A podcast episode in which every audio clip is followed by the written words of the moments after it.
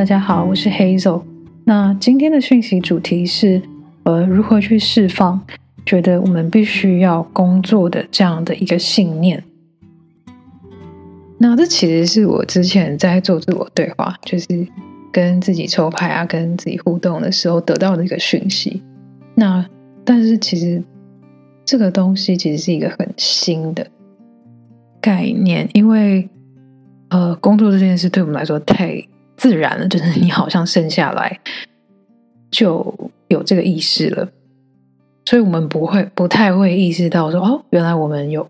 必须要工作这样的概念，因为它太自然了。那呃，这背后的就是我们会有一个信念系统，觉得说我们必须要挪出很大部分的人生去工作，那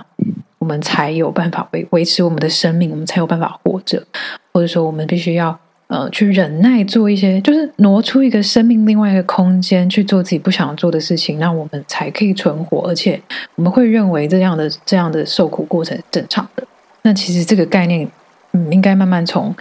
集体意识里面被剔除了，因为这是一个埋在身体里非常非常久的一个奴隶意识。这个概念很像你生来就是负债的那种感觉，它不像大自然，比方鸟类，它生下来。他要吃的那些虫，他要喝的水，他要住的地方，所有一切一切，他生下来都在了，他也不会去，呃，嗯，觉得他必须要有分割出另外一个人生去工作，好让他有虫吃之类的。所以，呃，对人类而言，富足就是说对大部分的这种集体意识而言，富足不是我们生来配备的，而是他必须去另外去争取的。所以我会说，刚那个。那个概念就很像我们生来就是负债的，我们会认为说必须吃苦、很努力才可以换取报酬，而且对这个状况是认为是我是无力的，或者说没有办法的世界就是这样的。然后他就是在拒绝，嗯，富主以一个其实更贴近自己的形式、更轻松、更好的形式去到来。那现在是是时候，我们必须要从这个受害者意识里面出来了。让这个谎言真正的从我们身体里面离开。然后说到这部分，我想分享一下，就是其实我之前还就是遇到蛮多奇奇奇奇怪怪、很疯狂的工作，在我嗯还在探索这一块的时候，就是自己的位置到底在哪，然后对一直在去询问这个问题的时候，那时候内在很冲突，所以显化在这个世界里，就是我 遇到了非常。呃，奇怪的，甚至比电影情节还夸张的一些工作，那我可能之后会找机会来分享。那呃，所以后来慢慢的经过这么多激烈的冲突之后，我几乎把任何我做起来我会觉得不舒服的，或者说它不符合我内在兴奋的事情，我基本上是清空了。那那时候我我就问问了我的指导灵说：“那接下来呢，我该做什么？”我得到的讯息就是放下工作的概念。我我听到这个时候，其实我很惊讶，就是我没有想到会是这样的回答，因为这种感觉很像，就是 我已经以为我把衣服脱光，我已经脱到一件都不剩，我脱到什么都没有了，我没有东西可以脱了。那现在更进一步的，他们要我把身体也放掉，然后说你，那你，那你接下来把身体也也脱了吧，那种感觉。我就发现，我那时候还是有一个信念，是我必须要做事，我我得做事。所以那个转换，只是我从我做不喜欢的事情，到我现在去做我喜欢的工作，就是我还在那个工作的框架里，就是我必须，我觉得我还是必须要分裂出一个工作的区块。然后我们在这个。呃，必须工作的是思想框架一底下，我们会有一个误解，就是我们会觉得说，好，我们今天现在拿掉了工作，那就等于我没事做。但其实，呃，拿掉工作的概念，并不是说你你在那边躺着，整天就是都都真的没有做事。我觉得它它的概念比较像是，你去放下你自己必须做事的焦虑，然后单纯回应自己内在的兴奋，顺着当下的想要前进，就是去认知到说，哦，我是可以这样活着的，就是一种真正的自由。那呃，这是宇宙本来就给予的富足，就是生来就有了。就像我刚举例的，就是像各种大自然的生物一样。但是这并不意味着说，呃，我们会回到原始那种采集狩猎时代。但相反的，我们会应该来说相同的部分是，我们会与大自然更亲近，但同时也可以保有现在一切的这种呃人类智慧结晶，而且是更好的。更以爱出发的版本。当我们每一个人都回到自己的位置上，或者说单纯的借由自己内在的真实兴奋前进的时候，慢慢慢慢会发展成这样子。那我们的经济、能源、交通系统上都会有一些巨幅的改变。就像我说，当我们回到了自己的位置上的时候，这些都会渐渐的发呃有一个新的发展。但是讲的很简单，就是说单纯回应自己的感觉这件事，其实呃，对我们来说，呃，对社会化比较久的人来说，它特别困难，因为我们被放在这个他们鼓励我们去违反自己内在本能的系统里面太久了。那所以这过程中有很多信念必须要释放，就是呃，从我们现在的状态回到那个本来那种很轻。就是很可以很自由自在感觉自己的方向感的状状况，就是这中间我们要到达那个部分，中间有很多其实有很多过程要经历，因为这中间我们必须要释放很多大脑的限制信念，我们一直被教导的，那甚至不止在这一世的学习，可能是好几世的身体记忆。那等那些东西都释放之后，才能非常自由自在的顺应自己内心的声音。那就像我刚提到的，就是这个社会可见的大部分的状态，忍耐去工作这件事是常态嘛？那但是这个东西很可怕，是忍耐这件事会让每个人呃不在他们该在的位置上，因为尽管你在不对的地方，你已经感觉到不舒服了，然后明明那些负面情绪它在指引你方向，可是这个社会告诉你说辛苦是正常。工作不舒服是正常的，因为大家都是这样的。那你忍一忍就过了，忍一忍就好了。嗯，你就不会开始移动到更适合你的地方，就是那个几率会比较低。你不太会因为你的不舒服看见自己那个讯号变得很弱，对，提醒你的讯号变得很弱，那就会大大部分人会比较倾向去待在原地，因为忍一忍就好，那个这个感觉是更安全。嗯。而且会有一种感觉是啊，你如果现在手上的东西放掉了，那你就什么都没有了。简单来说，就是类似一个信仰自虐的系统，你必须要吃苦的一个系统。那它不，它不是自然的，因为每个人都有自己的位置，宇宙的分配非常的精密，就是它是非常完美的。那如果我们都能成为我们本来的蓝图跟设计。我们在那样的轨道上，我们会感到满足，然后而且可以更好的给予，那我们也会收到更高的富足回馈。那世界会用一个非常崭新的、更贴近爱的方式进行。所以，当我们放下我们本来的样子，然后去成为我们不是的人，然后我们塞进了不是我们的位置里的时候，所以就会有了资源不足的问题。因为，呃，有限的资源你塞了太多，其实不该在那里的人，所以，所以他就有了。好像你必须要比较，你必须要竞争，你必须要抢夺，就是这是一个可能我说职场或者说这个社会很常见的驱动力，就是一个恐惧，好像资源不足的恐惧。那在这个系统下，你觉得你必须要很用力，你甚至要提防他人，就是一个不断比较、不断斗争的系统，很非常没有安全感的系统。但如果每个人都可以成为自己的时候，他就不会有呃所谓资源不足的问题，然后你不需要用。就是好努力，好努力去累积，或者是你要想方设法用非常夸大的方式去表现自己，然后，用很浮夸的履历啊，很抢眼的证明各种不自然的方式，呃，你可能跟你不喜欢的人社交，或是你你硬要去累积一些人脉之类的这些东西，非常违反你原本性格的事情。那在做这些事情的过程中，其实你必须要，因为他很不做自己，他是跟自己内在方向感背道而驰的，所以在这个过程中很容易有很多人关起了心心门。那它很像斩断了我们自己一个非常伟大的一个部分，因为心是我们内建的导航，然后我们反而去听大脑的恐惧，我们让大脑的那个产生的恐惧当我们的司机。但是当我们成为自己的时候，那些担心其实都是假象。如果你顺着你的本质，你成为了你本来的蓝图的时候，你除了成为自己，其实你不需要做额外的任何事情。因为你的你很独特的那个光芒，它是天生设计来就是这么做的时候，是它是没有办法被复制的。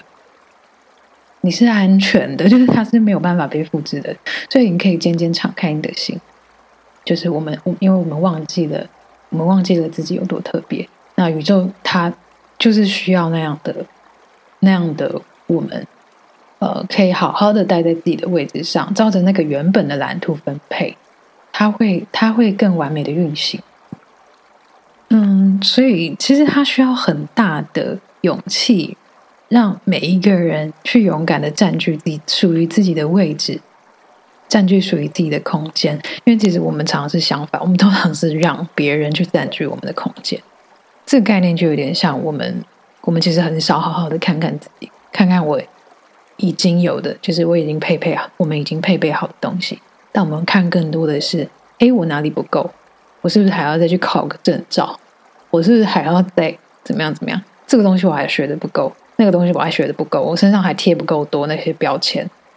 我还没有怎样怎样怎样。就是我们很大部分的时间都在让别人去定义我们，然后我们想要，好像我们想要收集这个、收集那个，去拼出一个好像哦看起来很 OK，这个、这个这样的我可以了。但我刚刚说的占据自己的位置，是我们真的去好好感受自己，我们看出自己的特别之处的时候，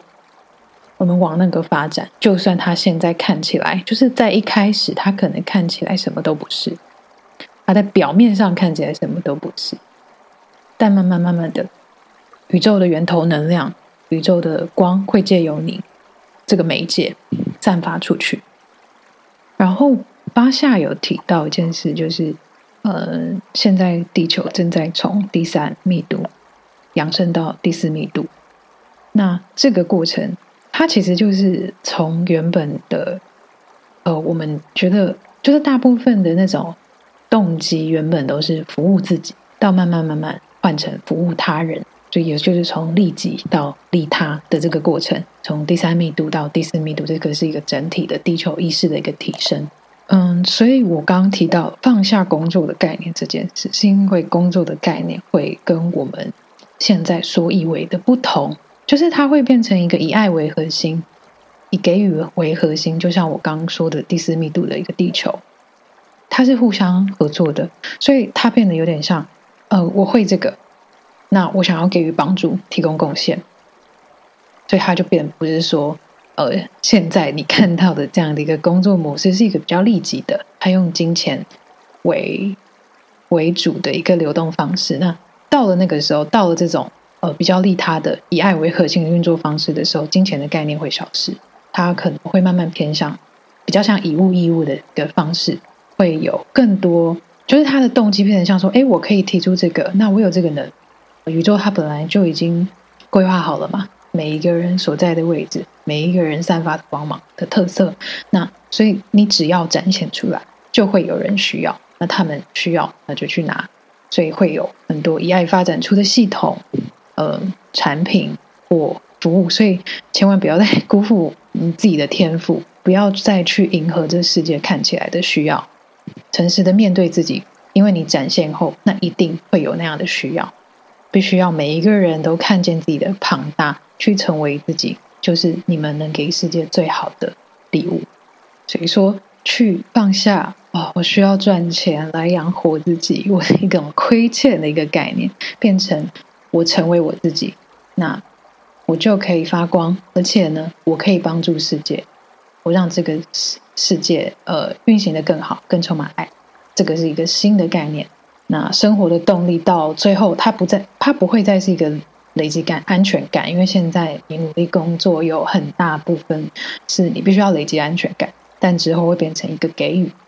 这是整个系统的改变。就像我前面说的金钱啊，特别是银行的系统会消失，因为银行其实是一个，我觉得它可能他向穷的人或者说有需要的人收取更多的钱，它其实是一个很缺爱的系统。那所以未来我们在这些呃富足的交流方式、能源方式、交通，或是甚至司法，我们的一些防卫的系统，都会变成一个更基于爱的运作方式。那未来它不是。因为我们以前，我们我们大部分，或者说电影来看，我们想象未来，它都是一个在现有的基础上，它不断的变得更高科技，比方更先进的电脑啊、车子啊等等。但接下来的发展是其实是往内的，所以说它变成一个频率的转换、动机的转换，所以整个系统架构会改变。所以它其实是偏向一个，哦，怎么讲，灵性世界的高科技嘛。就是现在的高科技的东西，它都可以办到，但它是用另外一个方式。这个我们之后可以呃用另一集来分享。但是它主要的核心就是它是在不同的频率层次运作的。那好，我刚讲的这些听起来它是一个非常巨大的主题，然后或者说它听起来时间非常遥远，甚至不可能在有生之年发生，好像。你不管做什么，其实都不会有太大的变动。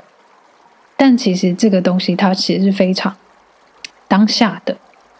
其实这是一个呃该怎么走这样的一个方向感的问题。那该怎么走这件事，就要回到一个很基础的问题，就是我们必须要嗯打掉我们对规划这件事，我们对规划这件事的理解。重新定义规划这件事，我们一般对规划的理解都是比较属于大脑的一个范畴。就是你现在，你现在啊，假如说啊，我规划我接下来一个月要干嘛干嘛，以确保怎样怎样怎样，或者说你去面试，不管是学校还是工作。还会应该会蛮长几率被问到说哦，那你接下来三年的规划是什么之类的，类似这样的问题。这是我们对计划或是规划的一个普通的一个概念。那其实我想要讲一个例子哦，就是巴夏之前提到的，它是关于大脑的一个真正用途。大脑是一个很好的工具，但是呃我们会误用它。那所以巴夏就举了一个例子，他就说大脑很像潜水镜。就是戴在眼睛的潜水镜。他说，他的目的是为了让我们潜进水里的时候，可以好好的看清楚海底世界。但那个就是他要唯一唯一要做的事，就是看清楚海底世界，其他不是他的工作。就是接下来要去哪，或者是会发生什么事情，不是这个潜水镜的工作。他如果你要把这些东西强加在这个潜水镜上的话，那拔下来所以说它会可能会爆炸或者什么。但是我们。满场在做这件事，就是我们大脑好像要确保每件事都安全，未来每件事都 OK，所以他做的其实是超出他负荷的事情。他最好的用途其实就是观看、分析、分析、归纳，就是他有点像是让你知道、你看清楚、你体验的一个工具，但它不做过度，比方过度的控制。那关于这个，我想分享一下。我前几天在河边走的时候，就是忽然感受到一个灵感。我那时候也是在想啊，那我接下来要怎么走？那我就听到个声音，他就说：“放下你的计划，放下你的计划之后，宇宙的计划才可以进来。”所以我听到这句话，我就懂了。因为，呃，对比刚刚我们说的计划，大脑的计划，因为大脑计划就是你现在站在这个时间点，然后你去规划未来的事情。但是你的视野还是在未来的，还是在现在的时间点，就是我觉得那很像在规划一个很空的东西。那其实真正的计划是一个进入当下的身体的过程。那个规划是一个，它不是一个你坐在位置上，然后你想，然后写下你要做什么。它比较像是你进到当下，你跳进了当下。好，你现在因为规划的时候，我们常常会说我们要做这件事，我们要做那件事，好多好多事情。但真正的规划是你当下你最想做什么？你当下你能做什么？就只有一件事，因为你你在每个当下，你不可能把那些事情都做完嘛。在那个当下，对你来说最重要的、最需要做的是，你跳进那个当下。你跳进那个当下后，自然而然接下来的步骤会慢慢展开，然后你去用身体去回应每分每秒你感受到的那个过程，这个叫做规划。每个当下你只有一件事，只有一个核心，它不可能复杂，因为我们我们就是平常会觉得说我们需要规划的时候，都是因为我们觉得事情很复杂，它那个复杂就是来自于大脑的分裂，就是它分裂出了很多种可能。但其实它会回归到最核心的一件事情，就只有一件事情。所以每一次当你觉得你迫切需要规划，你时间好赶，你好多事情要做的时候，先静下来，先静到当下，回到你现在可以做什么，最想要做、最需要做的事情，整理一下，回到那个当下。你跳进那个当下之后，慢慢的计划会展开。所以，请你踏出你的第一步，然后整理你。忙乱的头脑跟恐惧，就是精简那些东西，然后跨出成为你自己第一步，这个就是要做的行动。那最后一个部分，我想说的是关于原谅这件事。那我会想要谈这个，是因为成为自己的过程中中，它会有很多需要整合的部分，也就是说，它会碰触到很多需要原谅的部分。那在扩大。扩大你个人空间的时刻，可能会遭受一些负面投射，因为比如说，呃，社会给的那些谎言，就比方可能你会你会被别人觉得说，哎，你这样很自私，或者说哦你太天真，或者他会告诉你说要为未来准备，或是任何关于哎你你你现在这个时候了，你怎么还这样？你怎么还没那样之类的一些，或者说一些责任的框架，或是说。他们甚至认为，哎，你现在遭遇到的事情是正常的。如果是在工作里面出现的话，那发生这些事情的时候，请你去呃辨识它，因为这可能这个东西可能会刺到你，或者说会让你不舒服。那但请你要做的事情就是辨识它，因为当你意识到那些都是假的时候，这些信念它就失去了力量。你不需要去跑进去那个对立里面。那这些东西看起来，外表看起来，它是一个外在事件。但它其实是一个内在整合，它就有点像是，如果这个东西它可以影响你，那代表可能你自己内在的某个部分还是有一些自我怀疑，所以它会衍生成，它会看起来在表面上是一个外来事件，那其实是一个释放呃对立并整合的，给你一个的机会跟过程。那所以这些人这些事件。它放在你身上的投射，会帮助你真正清理掉你内心可能，哦，你可能百分之八十已经相信你自己，可是还有百分之二十你还在怀疑。那发生了这个事件的时候，正好是机会去协助你清掉那个百分之二十在你心里其实不相信自己的部分。那慢慢的，你可以选择你去站稳自己，你不要去认同他们的频率，不要去认同他，他就没有办法影响你。那当你有这个。理解后，就是你，呃，你的自我足够强壮的时候，你足够信任自己的时候，你那个力量出来的时候，其实你可以慢慢的理解，你会看清楚他们的深层成因，就是他们会这样恐惧是因为的什么？他们会这样批判，或者说他们会用这种非常具有攻击性的方式，把某些他们自己的负面投射放在你身上，你会看到那个原因。那这个时候，就是这个时候，你就完成了那个原谅的旅程。看起来你好像原谅了他人，但其实是放下了对自己的攻击。就所以，原谅这个东西其实是双向的。我们我们会以为原谅是关于他人，但其实它是关于自己的。它是一个旅程，就是它像是一个路线。它从一开始到结束，它会遇到的面向不同。它一开始不是关于他人，而是说你一开始遇到的时候。嗯，他比较像是问你自己说：“你决定离开这样的状态吗？你还要被这样的事件或是这些人去影响吗？去想起你自己有决定权，离开那个对立，离开任何一方，释放那个就是你自己必须在这个冲突里面的一个信念。因为你在抵抗的时候，你其实是在加强另一个方，另一方，你你在给他力量。所以，请你感受一下。”你存在于某个对立里面吗？你特别愤怒，在什么样的一个地方？那里就是会有你需要整合跟释放的。然后就像我说的，你稳固自己的时候，你就不受那个频率的影响的时候，你就会走到一个，哦，对他人的慈悲。那这是一个二元对立的真实整合，就是你看清楚了一切的运行，你也看到了他们背后可能他是很缺爱的，他根本就不爱自己，所以他会用这种，那他也不知道要用什么方式去表达，那他用这种攻击性的方式去处理。那我举一个例子，我之前听到一个例子，他就说。嗯，耶稣那时候不是被钉在十十字架上吗？那他说了一句话，他对这些嗯用这种暴力的方式对待他的这些人，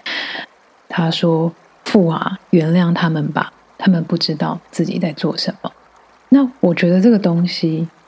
它是一个我听到的时候很感动，因为它是一个对自己非常非常深的爱。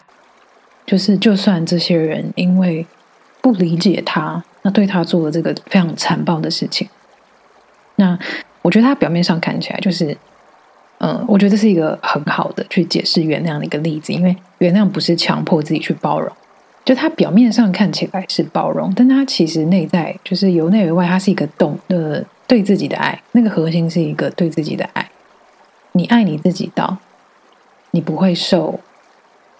那些表象行为影响你，甚至你有余那个剩余的力气去穿透表象，去看清别人的真实。那个时候，慈悲就进来了。我觉得这是一个蛮有效的方式，对我来说，因为呃，我后来在遇到跟呃做自己有关的冲突的时候，如果我做自己，然后跟这个世界，比方我的家人、亲戚有这个冲突的时候，面对那些人，我我后来都会在。心里念刚刚那个句子，请神原谅他们，因为他们不知道自己在做什么。那呃，其实，在对自己说这句话的当下，会有一种给自己拥抱的感觉。它有一种好像呃稳固能量的作用。那呃，当我自己稳固之后，我就可以理解到，我这些使我不舒服的行为跟话语，嗯，可能来自我的亲戚家人。那他们的动机依然是爱。只是他们用错了方式吧，对啊，好，所以嗯，希望以上的分享可以协助你在呃面对困惑的时候，做出更靠近自己的选择。那希望你们喜欢，谢谢，我们下次见。